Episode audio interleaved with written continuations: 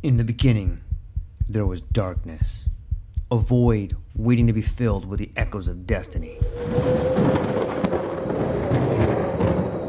From the depths of time, legends emerged. Heroes forged in the fires of adversity, their stories etched in the fabric of eternity. Through the sands of ancient deserts, across the vast expanse of galaxies, and amidst the tumultuous waves of the ocean, their journeys began. But amidst the chaos, there arose a whisper, a call to action, a beacon of hope. Now, as the world holds its breath, a new tale unfolds, a story of courage, of triumph against all odds. Join us as we delve into the depths of imagination, as we embark on a journey beyond the realms of possibility. For in every tale lies a lesson, in every legend, a truth waiting to be discovered. This is not just a podcast, this is an odyssey, a quest for knowledge, a quest for inspiration, a quest for the very essence of what it means to be human. Welcome, dear listeners, to a world of infinite possibilities. Welcome, dear listeners, to the True Life Podcast.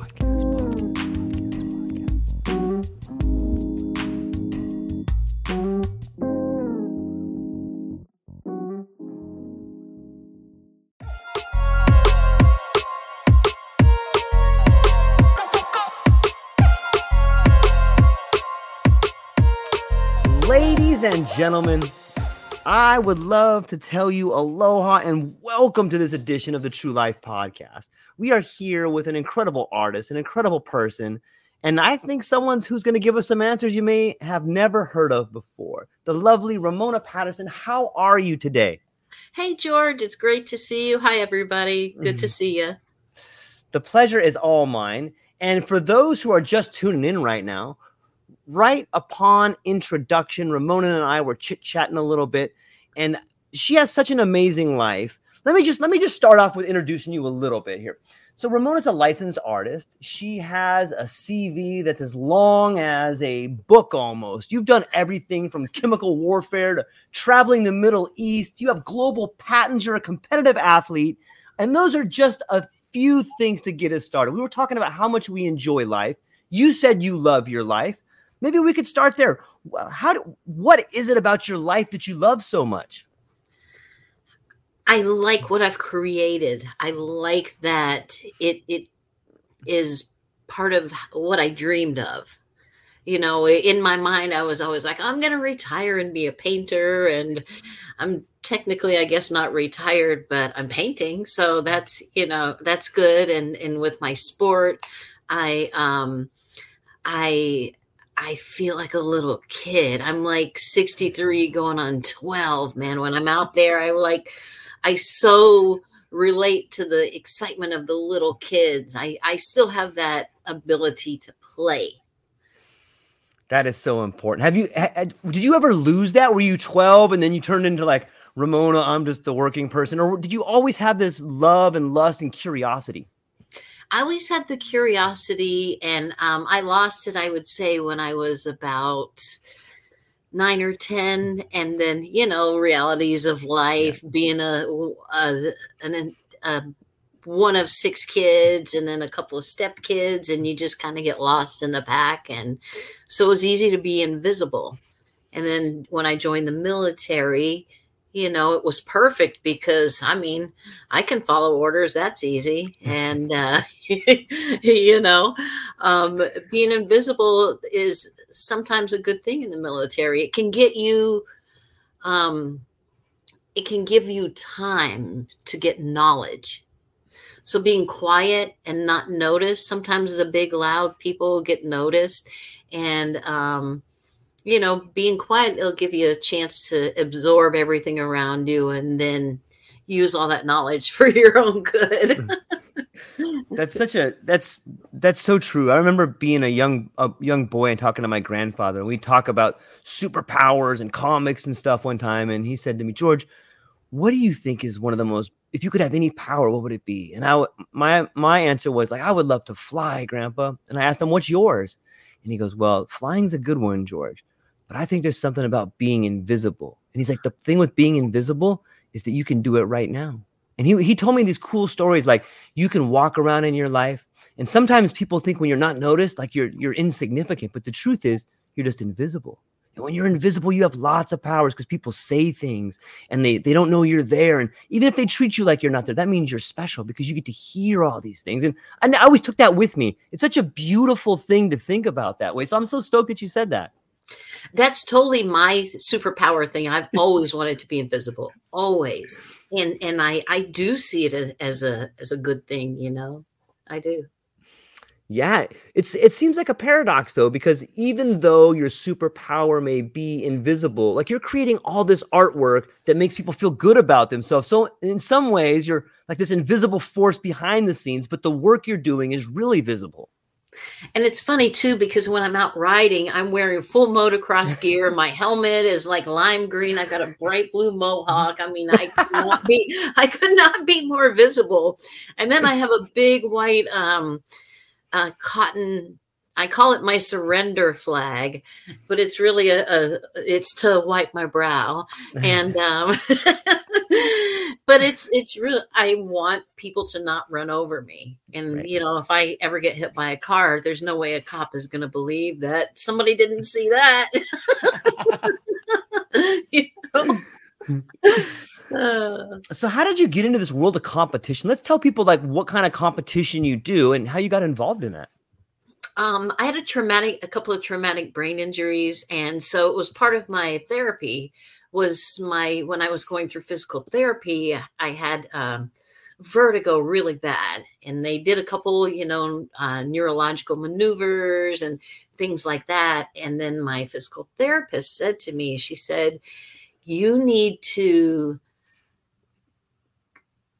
when you're getting dizzy, she's like, What are you doing? I'm like, I, I sit down, I'm dizzy. And she's like, yeah. Nope, you will never get better if you don't work past it. Mm. You have to do the hard work and being military, you know, ex military, you know, like I follow directions. So my daughter saw one of these machines in the basement of the hospital she worked at. And then I, she told me about it. So I checked out the infomercials. This was like 2010. And, um, and I just like looked at it. I'm like, I, I think I can do that. It feels natural to me. Mm-hmm. It feels really natural to me. And that's what happened. I got one. There was a guy in Ipswich, Mass. I was up in New Hampshire and we met in Newburyport on the ocean and um, rode right there. And, and like I picked it up really quickly. So I bought a smaller one, the, the one with eight inch wheels. Okay. And then when he he loaned me one while I was waiting for my brand new one to come in because I had him put it together. I had no idea how to put it together. Mm-hmm. And um, when he delivered it to me, he gave me a lesson and he was riding the bigger one that had the 12 inch tires. And I'm like, hey, I should have bought that one. and so I made a, a, a, goal. I've always set goals for myself, even as a little kid. And um, so I'm like, if I get a thousand miles on this one, I'm getting the big one. And sure enough, man, I was out there. It took me two years because of winter, but I got it. I got it. And now I have two big ones. So I've got Snowflake, my original one. She's got about 37,000 miles on her. And then Lucille Ball, I got a group ride because she's copper. Fair enough. Fair copper.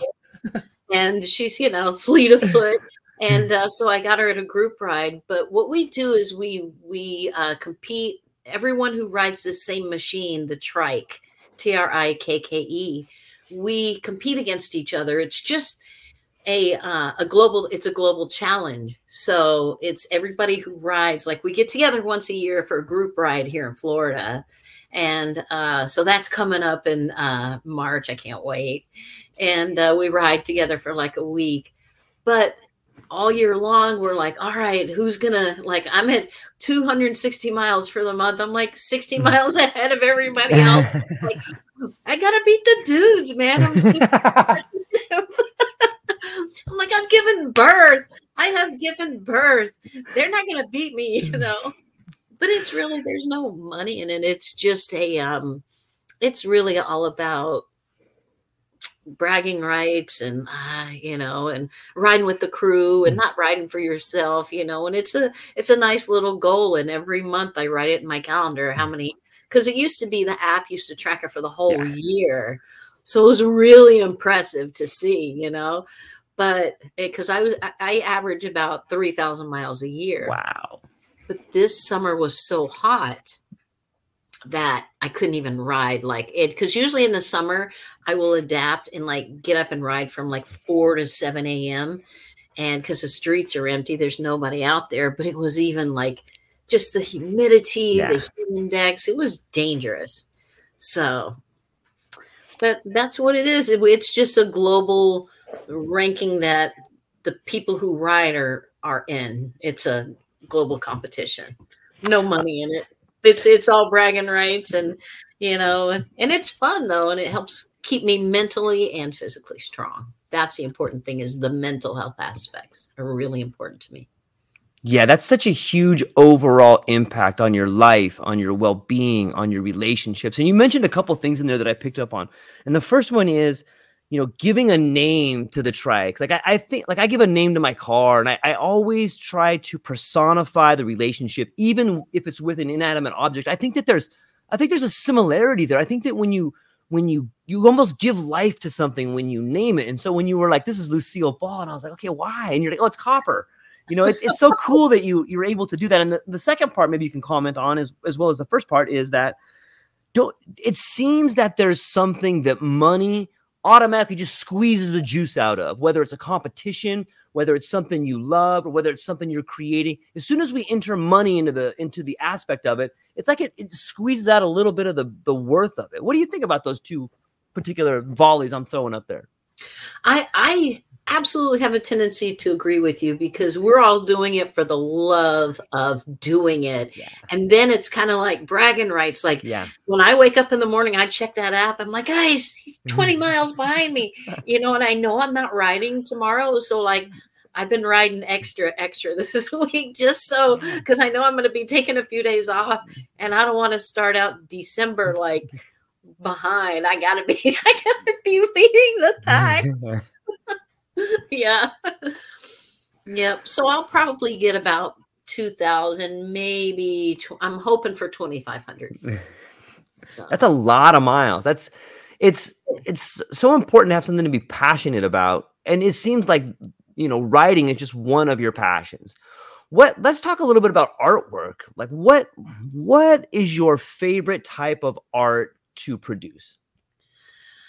I love what I'm producing now because I I'm evolving. Like I look at my work and you know, and I have it from where I but I, I've always been an artist in some form, but I've not actively worked on it until the last five years. So I can see myself evolving, and that's good. I try new things, um, but my favorite art is when I use other objects to create something. Like Ah, I like to go to thrift stores and find this is like a little oh. candy dish, right? yeah. cute little candy dish. But if you turn it this way and lay it on top of a canvas and you pour the paint in the top and it slides through each of these little indentations and you just keep layering it and layering it and then you pick it up and got something wild there that you just don't have any control. So that's a big one. And then here's a smaller one.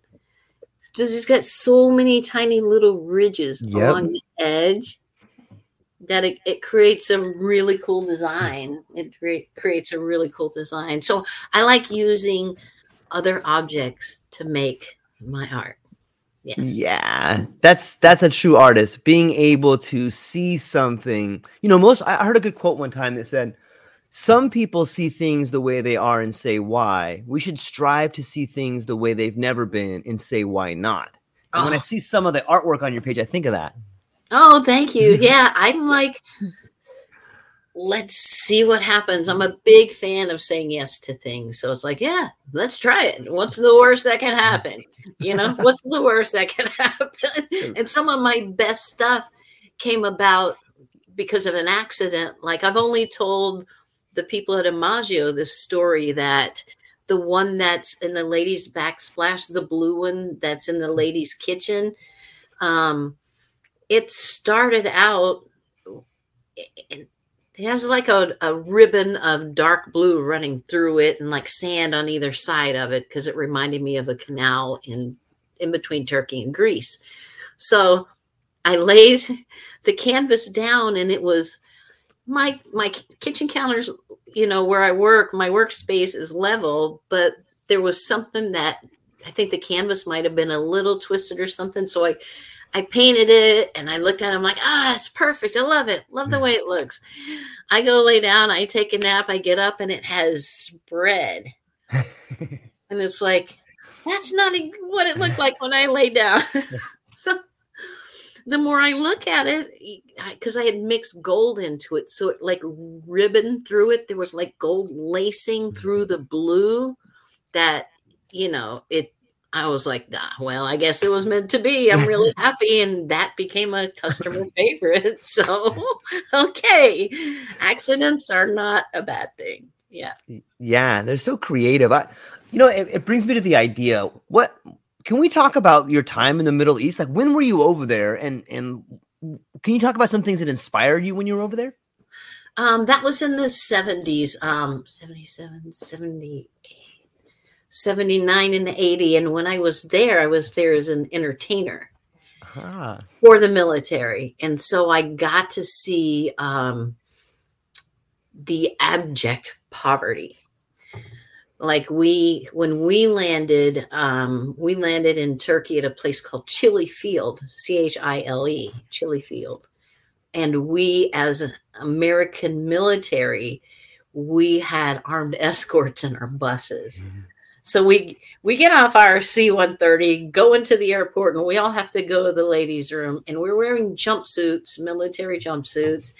And so I fling open the bathroom stall and there's a hole in the floor. this one's broken. Not even registering that there's porcelain with like drain lines and you know like spots to put your feet mm-hmm. and stuff. So I go to the next one, open it, and I'm like, oh no, why the jumpsuit? It was the worst thing to be wearing and learning how to do something like that and wearing a jumpsuit. It was ridiculous. It was ridiculous, but it, it was extremely beautiful. We got to go to some really remote sites up in um, in some places that I can't say, uh, you know, and um, but it was just an amazing experience, and it it made me very grateful for the privileges and the things that I took for granted, such as running water, the basic necessities, running water, toilet paper, you know, uh, plumbing, plumbing, heat, windows. yeah, you know, those things. It really made me appreciative. Yes.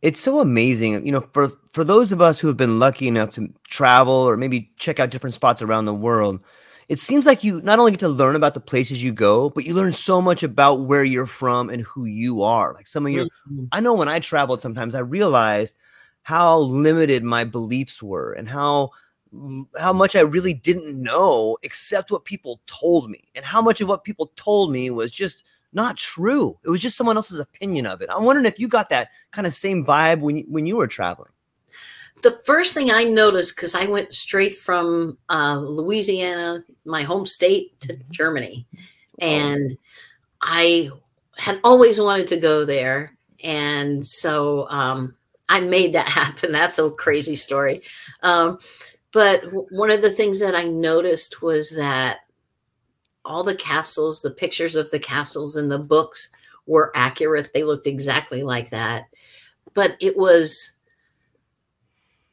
it was a great way to feel invisible too you know because there's all this thing and you're just absorbing absorbing absorbing.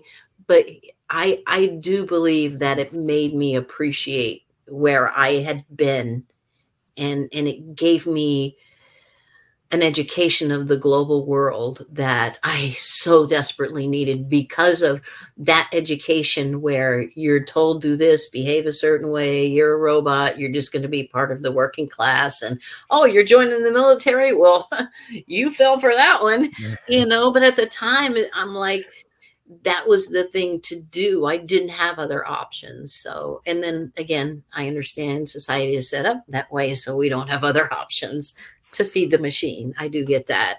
So at the time, I did not know that. I was an unwitting participant because of what I had learned. But luckily for me, when I was overseas, we were still, Americans were looked upon with respect. And, and we were part of the community. So I did not have any negative experiences anywhere that I went and and neither did any of our group. So um, we were always welcome because we created jobs everywhere we went in the military. You know you have to have people helping you along the way. We needed places to stay you know all the logistics of of, of travel that that the military brings. So it brings in money to the local economy but but yeah, yeah.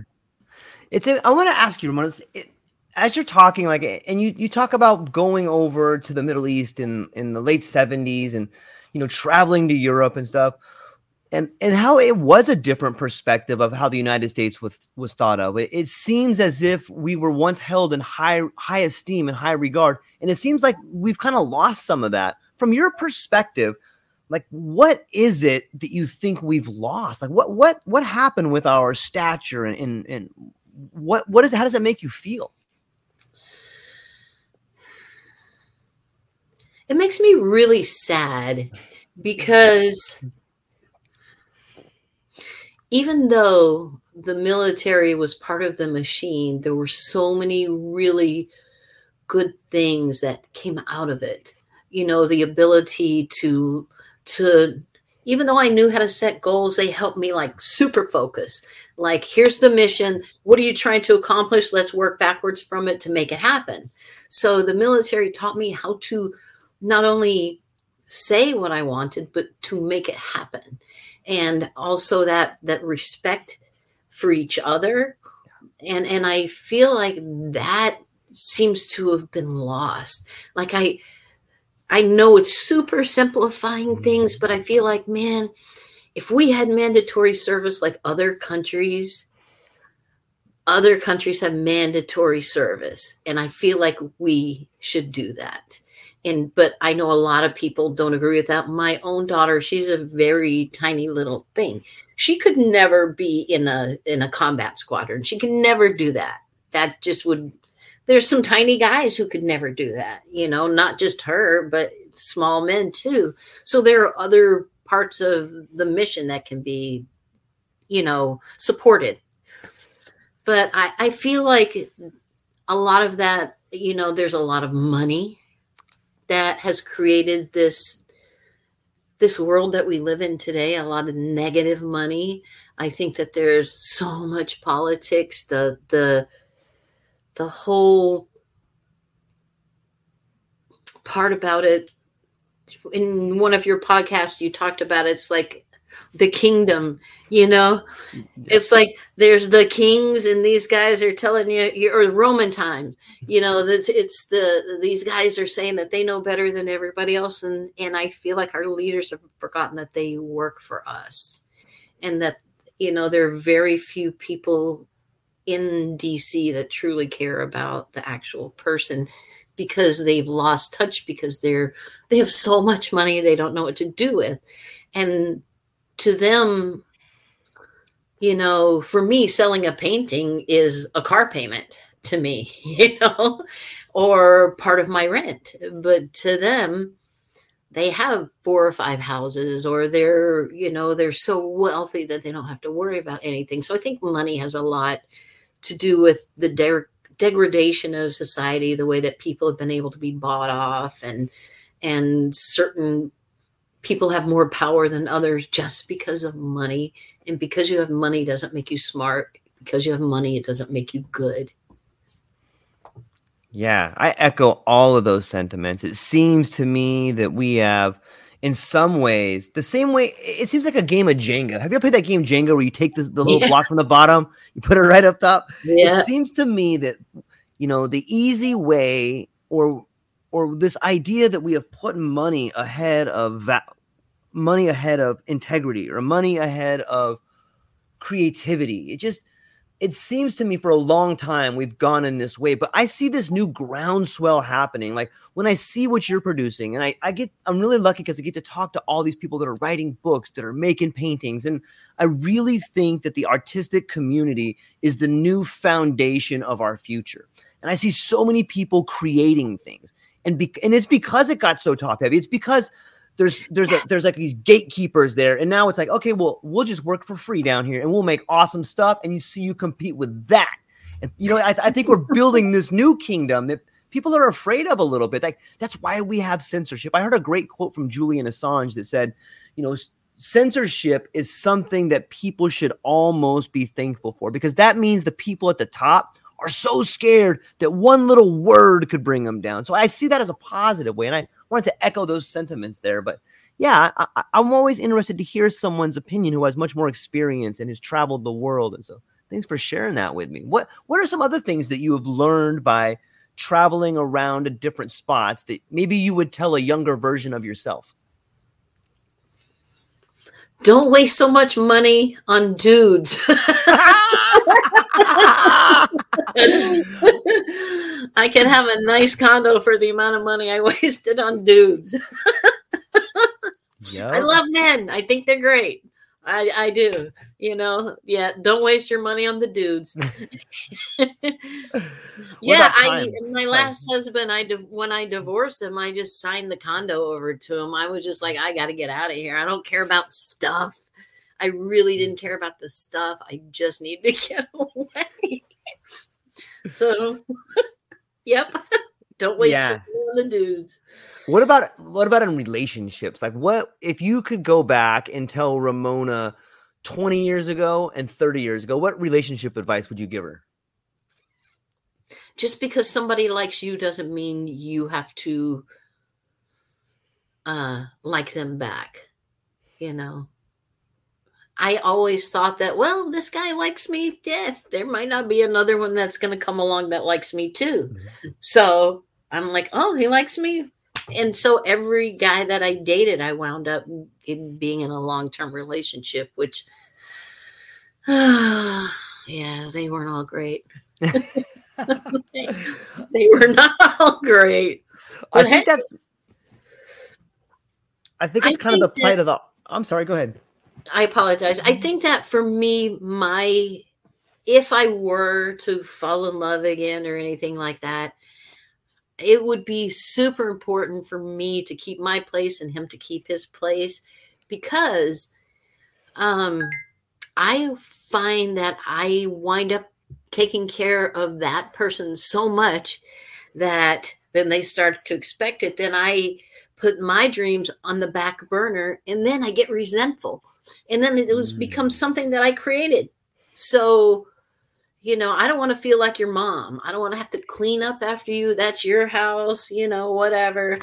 But like we can stay at each other's houses, that's fine. But we're gonna each keep our own place. I think that's the the key for me. So I don't feel resentful because I wind up taking care of them too much. Yeah. Yeah, I think that that is something that a- lot of people who are artists do, myself included, is that we tend to become very passionate about not only what we do, but our relationships. And I Yeah. found in my life that it can be exhausting for the other person. You know, like I just get overwhelmed. Like I have these grand ideas, and people are like, "Yeah," but after a while, it's like, "Here we go," you know, and and here we go again, George but yeah, I think it's interesting to look back on the relationships in your life because I think that is, and, and if you share those with people, you know, I, I really think that that's one of the things the younger people can take back and and and maybe incorporate in their lives is is this idea of experience. And I think it, it goes full circle to the world and the United States we live in today. I don't think that we have a good enough bridge between the older and experienced people in our world and the younger people in our world. I think that there, there should be more of a bridge there. There should be more of a communication. When you when I live in Hawaii, I, I see this sort of reverence for older people that I don't see when I go back to the mainland. It's, it's interesting to think about. It's true because here on the mainland, when our child, that's another that's another thing I learned in in Europe because uh, I lived in in Germany back when it was West Germany for three Oh, years. wow. It, back when the wall was still up. So that's how old I am. But um, I love that other cultures live. They keep the kids in the house. They don't like as soon as they're 18, you gotta go. You Yeah. got to go, you know. And that there is like the the ohana for the family, Yeah. you know, for mama in the backyard, you know, like or casita, you know, like keep the family together. And I think that's a big problem where, you know, especially with the way the world is today, that it's almost like we're we're setting our children up to fail just by throwing them out there. Yep. So yeah. But without any support. So yeah, that's a hard thing. Yeah, it's I, I guess in some ways, if you know the same thing when I moved to Hawaii, I saw this idea of a family unit that is it's it's almost like what we have in the United States or the West, I guess you could say, is this idea of like we're gonna farm everything out to like profession. We're gonna we're gonna we're gonna specialize everything. So the grandparents they go to like this home where other people take care of them. The kids go to a school where they take care of them. And the parents leave and go to work every day. But we Yeah. already ha- we already had the unit. The grandparents can watch some of the kids. The, the mom and dad take care of the house and the payments, so the grandparents no longer have to work. Like we already had this unit that's worked for generations, and we tried something new. And there's nothing wrong with trying something new, but it seems to me the ramifications of this thing that are new are not really as good for the family as they are for the state or for making money. We've developed the system around making money instead of making peace. Yes, I I agree. I totally agree with every single thing because there's so much that you learn from your elders like and then that that respect that whenever you left your house when I was a kid, I'm 63, when I was a kid and we left our house if we misbehaved and the neighbor would straighten us right out. And when we got home and our mom said, Hey, what happened today? If you didn't tell her, you got punished again. Mm. So, like, there's that accountability that's missing. Like, no one has any shame anymore. People are not Yeah. ashamed anymore. I find it that there's this this pride of oh, I went to jail. Like, oh my gosh, if I ever went to jail, I would be mortified. I'd be crying like snot would be running out of my face. I mean, it would be awful. It would be awful. It would be the most humiliating thing in my life. I would feel like a huge failure if I was ever, ever arrested. So the fact that it's a it has turned from a shameful thing into a badge of honor, that's that's that's it boggles my mind. Like it boggles my mind that that that certain things that were part of being a good person are just gone like no manners like nothing. That that lack of manners the lack of kindness the lack of love and peace. And i sometimes wonder a lot about if we had a more matriarchal society would we? Because we're the ones giving birth. We're not going to send our children off to war you know we're to like you guys get in the room and duke it out work it out whatever work it out you know because i've had enough of it. But i i feel like gosh you know and it, it's not man bashing. Like i said i love men. It's not man bashing but the guys have had a had a pretty long run. I Yeah. it's, let's shake things up a little bit and see if we can improve this. I think there's a lot of room for improvement in in in how we treat each other and how in business and in life there's so much room for improvement and it all starts with basic peace love and kindness to me. Because you can Yeah. come overcome everything if you're peaceful about it if you're loving about it and if you're kind about it. You can overcome a lot of things but if you walk into something and you're you're not peaceful you're not kind and you're not loving you're never going to get anywhere Yeah, if if that's so true in so many ways. I you know I was I'm actually reading. Do I have it right here? This there's a book right here. It's by David Walton, and it's it's a I love science fiction, and this book is science fiction. And he in, in this book he tells a story about these these uh a species that used to live on Earth, and it's it's all science fiction. But the species that used to live on Earth, they are a matriarchal society, and I think that there's a lot of different authors that have written somewhat about it.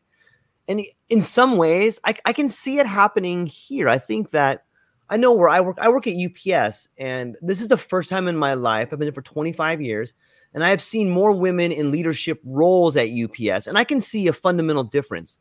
Prior to the last 10 years, you know, it's it's not uncommon to see fistfights in the building. It's not uncommon to see two men just yelling at each other, and it quickly deteriorates into what the issue was about to like ad hominem attacks. And oh yeah, you know, you can just see like two guys fighting. Like that's that's just what we do sometimes, like a bunch of knuckleheads. But since uh, the women have been introduced, I have noticed that it's been there, there's been a lot more talk about the actual issues and there's been more understanding about pain and there's been more understanding so i, I think there's a lot of credence to what you're saying mm, thank you thank you yeah it's true I, I i guess i'm also kind of wondering like if we shift gears a little bit and we talk about a woman who has done things in the world as far as creating her own patents on things. That would be you, Ramona. What is going on with these global patents that you have?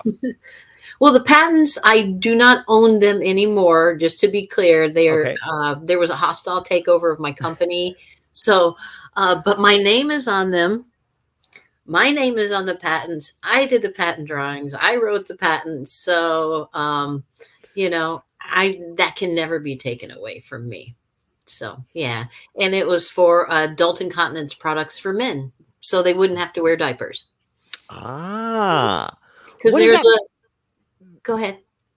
I was just gonna say, what is that process like? I mean, it sounds fascinating to me. How do you even understand how to do that, or what? What do you? How do you? How do you go about trying that?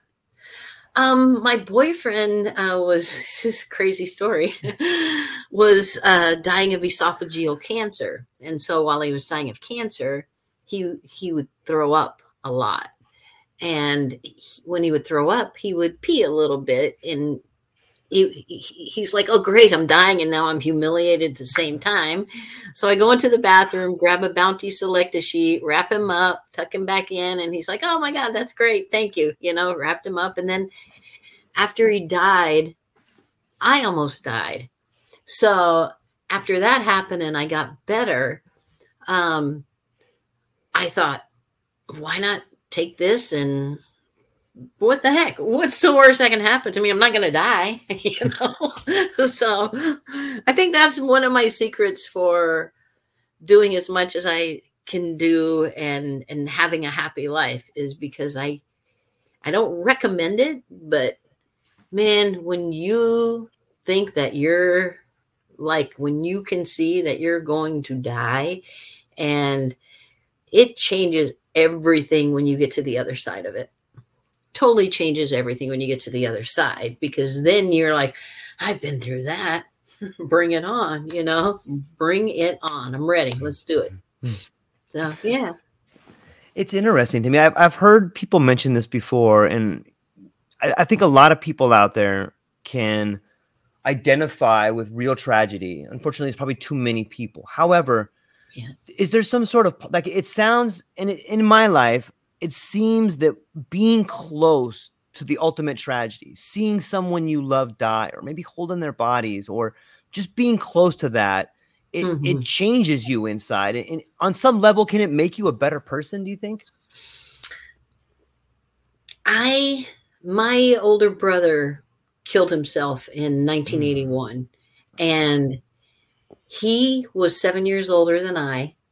We shared the same birthday and I may I was he was 27, I was 21, and I made a promise to myself that I was going to live a life big enough for both of us. Mm-hmm. And because he didn't get that chance, you know. Yeah. And so you know, I'm doing it. I'm just doing the best I can, and have I, I've failed along the way. I've made mistakes. Everything isn't always easy, but I am not giving up. I'm not giving up. No way. That's. I'm sorry to hear that. That's that's um. It's it's tragic, but I'm thankful that you shared it with me because I, I think t- people go one of two ways. When you come to the situation like that, there's people that say, because this happened, I'm gonna live for both of us. Because this happened, I'm gonna go out and do so much. I'm gonna make him proud. Because this happened, I'm gonna live a life worthwhile. And Yeah. there's people there's people that go the other way and be like, because happened, I can never love again. Because this happened, I'm be trapped in this small mindedness. What is it, Ramona, that like what what advice can you give to people so that they can take that same path that you took?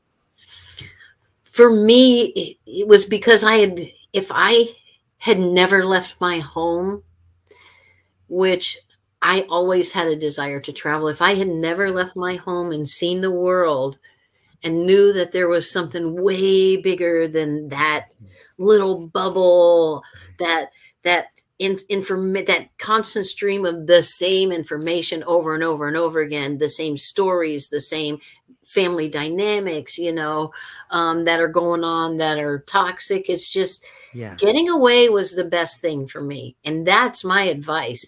If you don't come from a happy family, get the hell out of town. Go see the world. And then, you know, he died after I had been gone for three years. So I'd had a chance to see the world. And so that helped me make the difference because I knew that there was a whole big universe out there. And there was a, and that's, I remember saying to my mother that if only I could have gotten him an airline ticket and flew him to Germany so he could see, you know, that I, you know, everybody feels like they could save them. If, if Yeah. only I did this, I could have saved him. If only I saw that, I could have saved him, you know? Mhm. But yeah, I think that's my advice is like get out of get out of your hometown or the things that that you're used to and see and experience other things. Yeah, I, I agree. It's there's something to be said about seeing things in a way that are possible. And too many of us get stuck in this negative feedback loop. And it's it's easy to do. It's really easy to get stuck in a rut and you're surrounded by the same people that are telling you the same things. And if you don't get mm-hmm. out of there, pretty soon you start believing those same things. It's it's almost like a frequency. And if you get on it, it's really hard to get off of it, you know? Yeah, and then everybody has their roles that they're playing. And Yeah. man, if you step outside of your role and everybody gets all twisted up about it, you know, and that's I feel like that's what made me a great mom was because I was away from those influences that I didn't have anybody second guessing me. You know, it was just me and the baby and her dad, and that was it. You know, we lived so far up in northern Maine because I was stationed up in Limestone, Maine for four years and when my daughter was born. So my family, nobody was flying to northern Maine to visit us. But when we moved to Florida, people came to visit us. it mm-hmm. goes like that. Yep.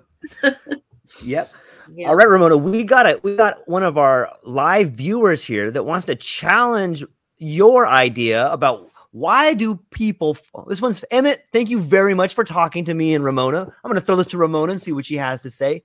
Why do people falsely assume that a matriarchal world would be a kinder, gentler world? I think that's a great question, Emmett.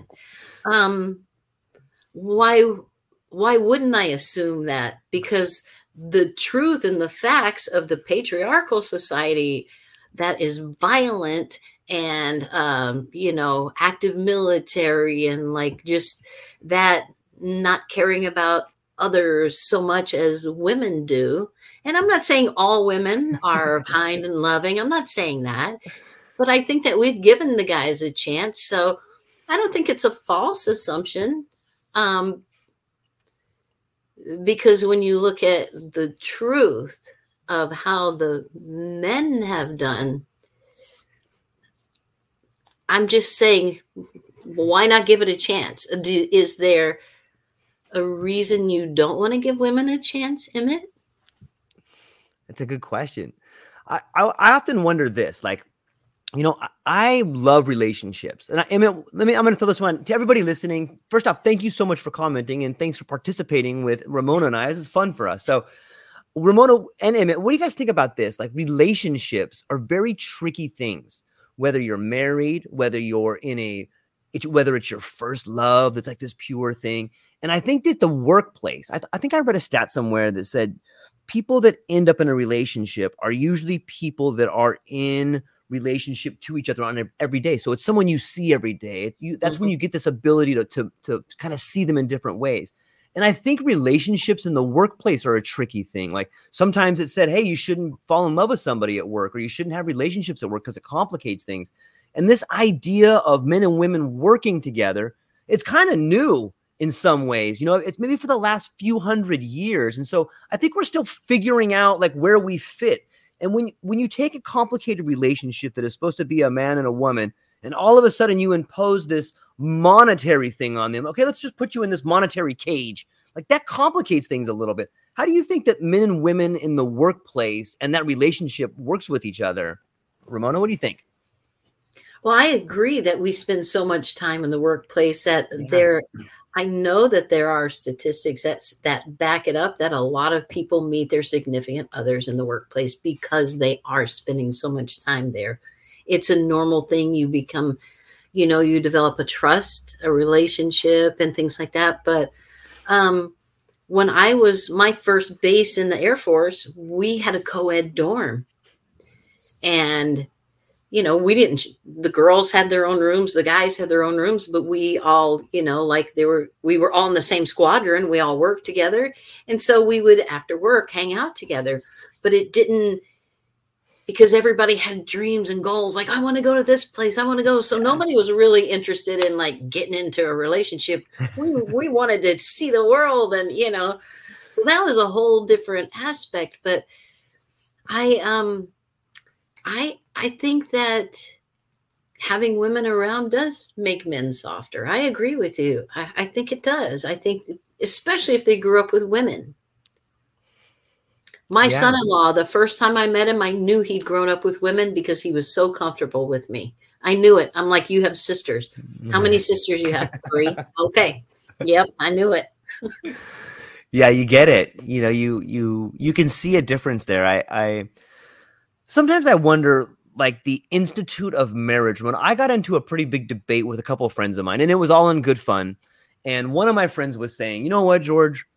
I've been with my partner for 25 years and i'm never getting married because it's just a piece of paper. And i countered with him like well if it's just a big piece of paper why does it matter? And, and my argument and i don't know the answer you know but in my mind I, I did grow up with a lot of women, and I came to the conclusion, and, and I'm lucky. I, I found a partner, and I think luck plays a part in, in it as well, mm-hmm. to finding someone that you can be with, and that person wants that shares that same thing. But what about this institute of marriage? You know, what do you think it's something that could be reformed or changed, or is important or is not important? What's your take on that, Ramon? Well, I think that marriage, when we think about, I I feel like if if there weren't penalties for women to not be married, if there weren't penalties for people to not be married, then a lot less people would get married, you know, because there are so many benefits to being married, financial benefits that single people do not get. The just just the unspoken benefits like if you're a single person in the workplace, the people who have kids, I gotta leave early, my kid, my kid. But if I ever said, I gotta leave early, gotta go to a tiki bar and have a drink, that's not gonna fly, you know, like I'm single, you know?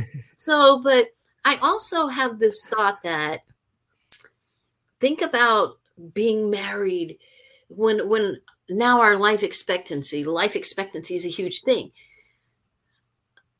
when people first got married, they stayed married for life, but then they all died at about 35, 40. Man, they barely made it to 40. That was like old age, you know, and now people are living so long. So it's no wonder that people are in, have been in multiple marriages because it used to be when you got married, you stuck with it, you know?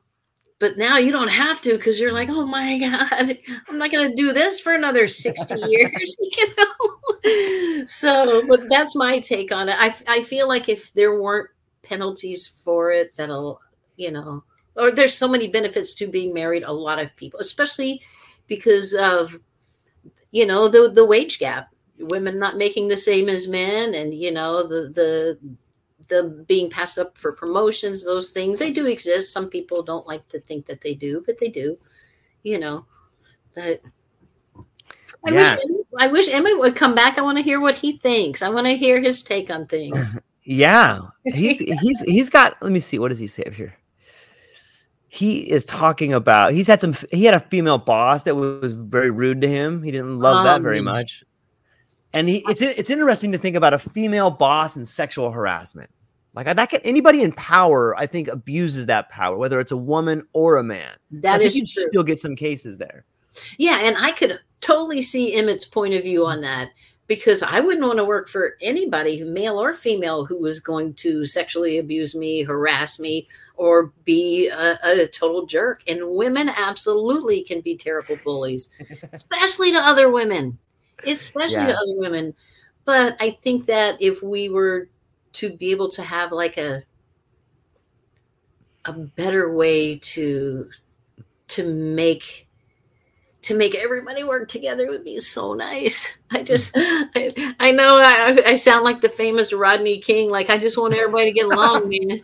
You know, just want everybody to get along, please. It just would be yeah. so nice, you know. Here's our friend Emmett again. He says he has five sisters and was closer to his mother than he was to his father. He'll fully endorse his mother's kindness. And his sisters are another matter, however. that's super funny. Yeah, that's awesome. All right, you go. See, yeah, I yeah. get it. I totally get it. Yeah, not everybody's a good leader. right. Yeah. Yeah. I think that, you know what? I think that men and women both have a, a masculine and a feminine energy too. Like I've met a lot of men that were masculine and a lot of men that were feminine. A lot of, I've met a lot of women that had a very masculine side to them and a very feminine side to him. So I think we both have both those energies in us.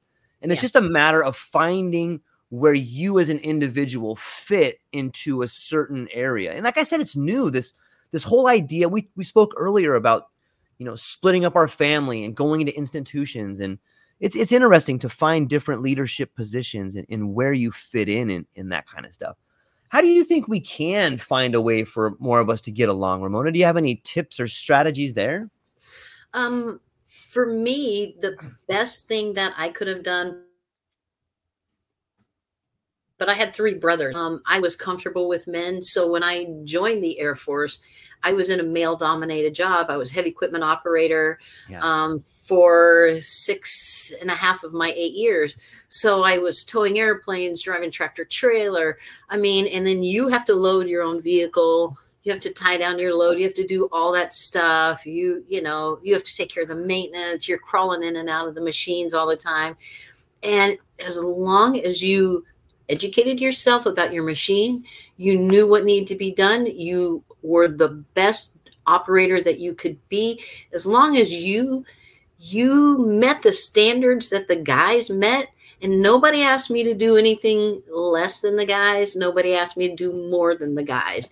But I earned that respect. And I think people nowadays think respect should just be automatically handed out. And I think that respect is earned. And a lot of kids never get that because of the participation trophies or never having to earn anything. And and again, the way that the education system is set up to create this this conveyor belt of bodies for industry, you know? Yeah.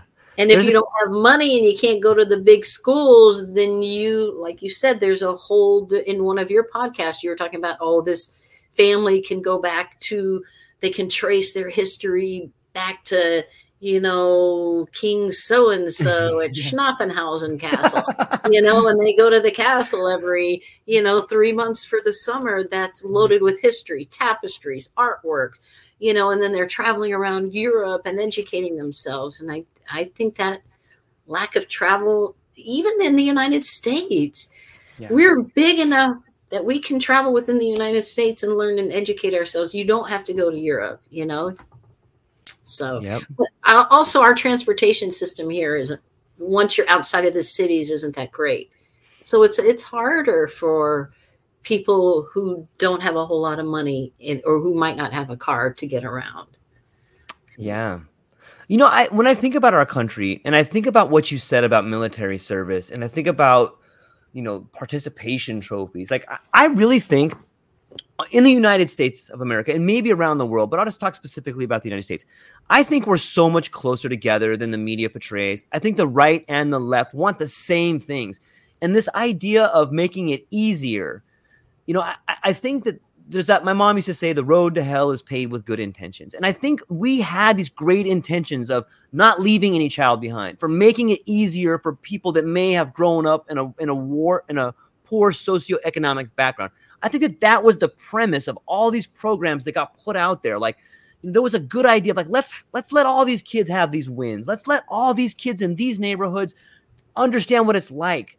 And i think that that intention was pure but it's like you said, you have to earn things in life, whether it's respect, whether it's athletic wins. Like you have to earn it or it doesn't mean anything. If there's no shame, then there's nothing to, for, there's no sort of boundaries. And if we, if we could just come together and say, look, we want the same thing. We want better neighborhoods. We want better environments. We want our kids to have a better education. Everybody wants that. And I think if we had a platform that we could all get behind. I think we could get back to getting that for everybody, whether you're red or whether you're blue. There's things we could rally around, and maybe that is. It, it, I like your idea of service, whether it's military service or some sort of national service. Yeah, like the Peace Corps. Yeah, but here in the U.S., like here in the U.S., like, and at least teach because some people are behaving the way they are because they don't know any better. Right because their parents didn't know any better and they didn't teach them or they didn't just weren't able to because they were off working five jobs to try to keep a roof Yeah. over their head you know and so it's not faulting the parents but you know at some point we have to stop this because this decline of i feel like we're living in the movie idiocracy I do. I do. Like, I don't want. I don't want the Air Force guy that was frozen to be the smartest guy in the world. you know? right. Because he was only like a two striper. It's not like he even had a sleeve of stripes Mm. on. He was brand new. Yeah, just common sense, you know. And it, it, yeah, I think we could create real programs like they had about you know back when people were building bridges and we had these grants for infrastructure. You know, there's there's so many people that would feel so much better about themselves if they could volunteer and help. If they could if they could just see themselves being part of the solution instead of the part of the problem. I think that shift would change the country we live in. and plus like when when i went to germany and i was living there um i had met a german girl in new york city and i said well i'm i put in paperwork to go to germany. If i ever get there i'm going to look you up. I got orders to go to germany. I get there my first night there i didn't even stay on base. I stayed at her house. Well then we hung out all the time and and so she was explaining how the education system works. So like they get to like a eighth grade, ninth grade, and then you know they go out and they do different jobs as part of you know as part of their education. Mhm. So it gives them an opportunity to figure out what they want to do with their lives, but it's practical. So I feel like if we actually, you know, worked more on like let's let's be proud of our plumbers, let's be proud of our carpenters, let's be proud of our electricians, let's be proud of the guys who, you know, do the landscaping, let's be proud of the guys who you know pave our roads. Let's be proud of those guys and elevate them up in status a little bit more and, and not make there be shame about that be the job or that be your profession. Whereas some people ask you like oh where did you go to college? What's your college degree? And they do that because not that they're curious they ask you that question because they want to know how to treat you. Yeah. like oh you didn't go to college you know I do. like but i was in the military i had top secret security clearance i got to see stuff i'd never see i got to do things i never got to see but you went to the same building for four years and drank a lot in harvard on the ad Right. right? Next to Yeah. Fenway and the, at the Boston Garden, you know? it's so true. Why why do we do that? Like we feel like the need to judge other people. Like oh I I have this. Like it, I guess that's just an internal way of of trying to put yourself ahead or feel good about yourself in some way. But it seems like so many of us have this instinctive way of judging other people. And maybe not all of us, but on some level, it, it seems like maybe it's the system, maybe it's the structure. I don't know. human nature or something. I know for me, having that power of invisibility, like, because I, I finally figured out how to turn it on and off, Yeah. you know? So having that power of invisibility is a superpower. And it is something I do have control because I can totally blend into the background or I can be the life of the party. But having that power makes you realize that you don't care what I care about who one person thinks about me, and that's my daughter. And she mm-hmm. knows me. Mm-hmm. She knows me, all my faults, everything. And it would be virtually impossible for her to lose respect or not love me. So I don't care what anybody else thinks. And that's very freeing. And so when you don't think what other people think, then you don't judge. I, I don't find myself judging because I don't care what other people think about me. Probably they're not even thinking about me. You know, that's Yeah. probably the truth. Somebody could be looking at you with that RBF and they are just mad at their husband because they got in a fight before they left. It has nothing to do with you. Yeah. So I I live my life where nah, I didn't do that. That had nothing to do with me. I don't take things personally. Like, "Mm, you're mad. Okay. I know I didn't do anything, so I'm good.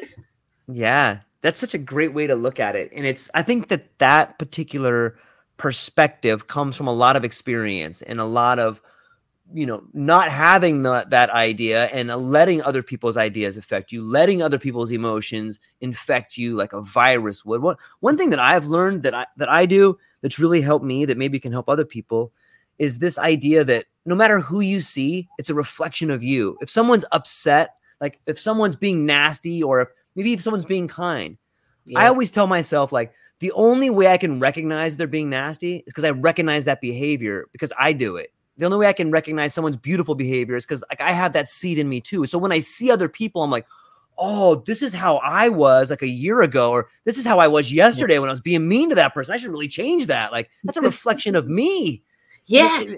right it's a good way to to to see I- i really believe that you can see yourself in the other and that's what people are doing all day long is they're mirroring you and showing you how you are and sometimes it's not very pretty Yeah, and that's one of the things. It's funny that you say that because I say that to my female friends when they're like, when they give me compliments, and I'm like, I'm, you know, just reflecting you. yeah You know, so you give good to me, I'm giving back to you. They're like, you're so kind, but. I'm reflecting you. You know, if you were a jerk to me, I I just wouldn't even be in your vicinity. But you're kind to me, and I'm going to allow you in. Yeah. is that something that's reflected in like your in your artwork you think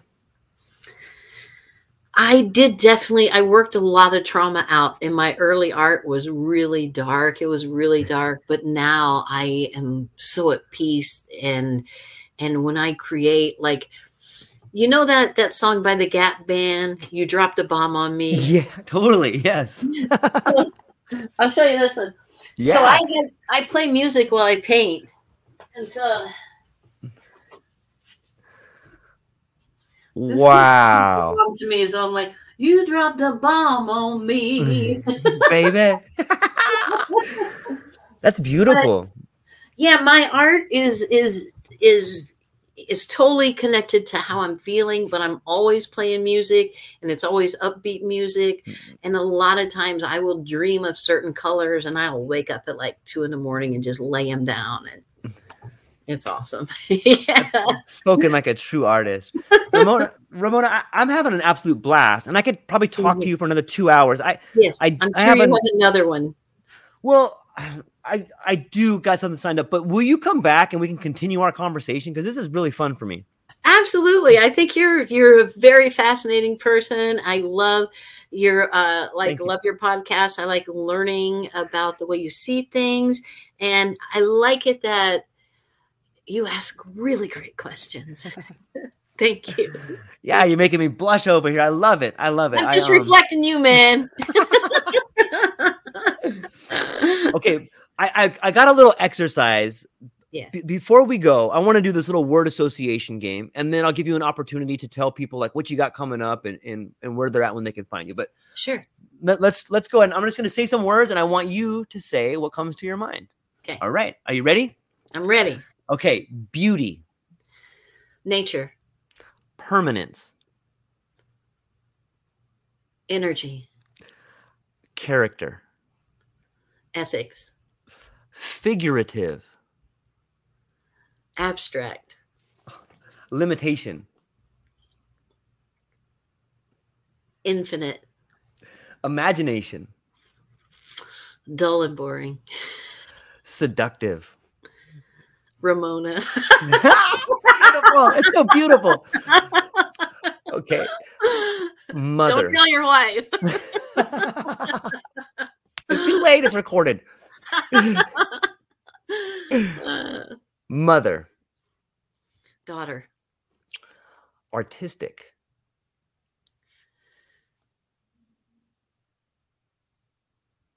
mechanical, Renaissance. modern, Poetry. music, Longing. desire, Normal. Abnormal, Mythology. legend, Elegance. beauty. Ramona, these are all words I think of when I look at you and your art. And I'm super thankful to get to spend some time with you today. Oh, so- that's so sweet. yeah. And I I, know it was a quiz. it's not. It's just a free flowing exercise that I, I I wrote down some words and I'm like, I'm going to ask her about this. This is a, when I was looking at different things, I wrote them down and I, I wanted Thank to you. reflect them back to you. I, I really enjoy it. So that being said, what are you up to? What do you? Where can people find you, and what are you excited about? Um, I'm going to find out if I'm in an art gallery in St. Pete on December 1st. So fingers crossed, good energy out there. Um, and so it'll be an exhibition that lasts from April to June. So that would be a, a cool thing. Um, there's a, a local guy here who's building a, a salon and he's just about ready. He's purchased several of my pieces. So he's just like, just show up with something you know, with it. And um, I'm on the Artocalypse Advent Calendar on LinkedIn. I'm on LinkedIn under hashtag Tiny Little Art Show. So feel free to reach out, support my art. If you want to buy my art, get in touch with me. And I ship in like five. I ship as soon as the money hits my account. I hold on to it till you get the art. If you're not happy, I will refund you the money and you can keep the art. You don't even have to send it back but I want you to be happy with it. That's my ultimate goal is that when I send my children out into the world, that they're loved just as much by you as they are by me. That's so beautiful, Ramona. I love it. I love it. Okay. Well, that's what I got. Ladies and gentlemen, I'm going to put the links in the show notes down there. And um, Ramona, as soon as I get this uh, put in the podcast form, I'll send that to you. And then I'll also send these files like a raw MP3 and a raw MP4, and you can do whatever you like with them. And uh, Thank I'll get you, you, some more dates and, and we'll make it a we'll make it a something we do commonly because this is a lot of fun and I, I I think a lot of people enjoy the conversation. So thank, you Thank for your time today. And when you post it on LinkedIn, I'll tag my my crew too.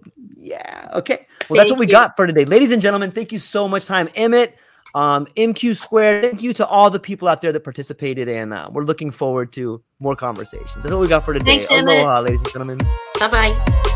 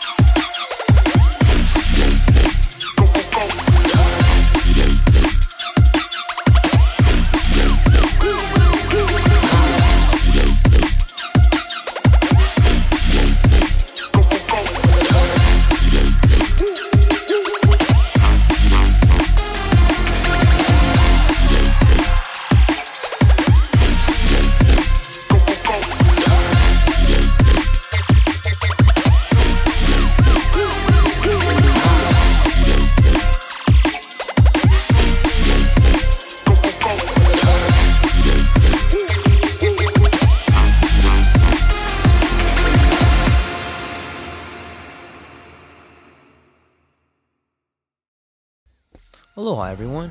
Thanks for taking a moment to hang out with me in the True Life podcast. I truly appreciate it. If you're taking some time to listen to this, whether it's your first podcast with me or you've been with me the whole way, I truly want to say thank you from the bottom of my heart.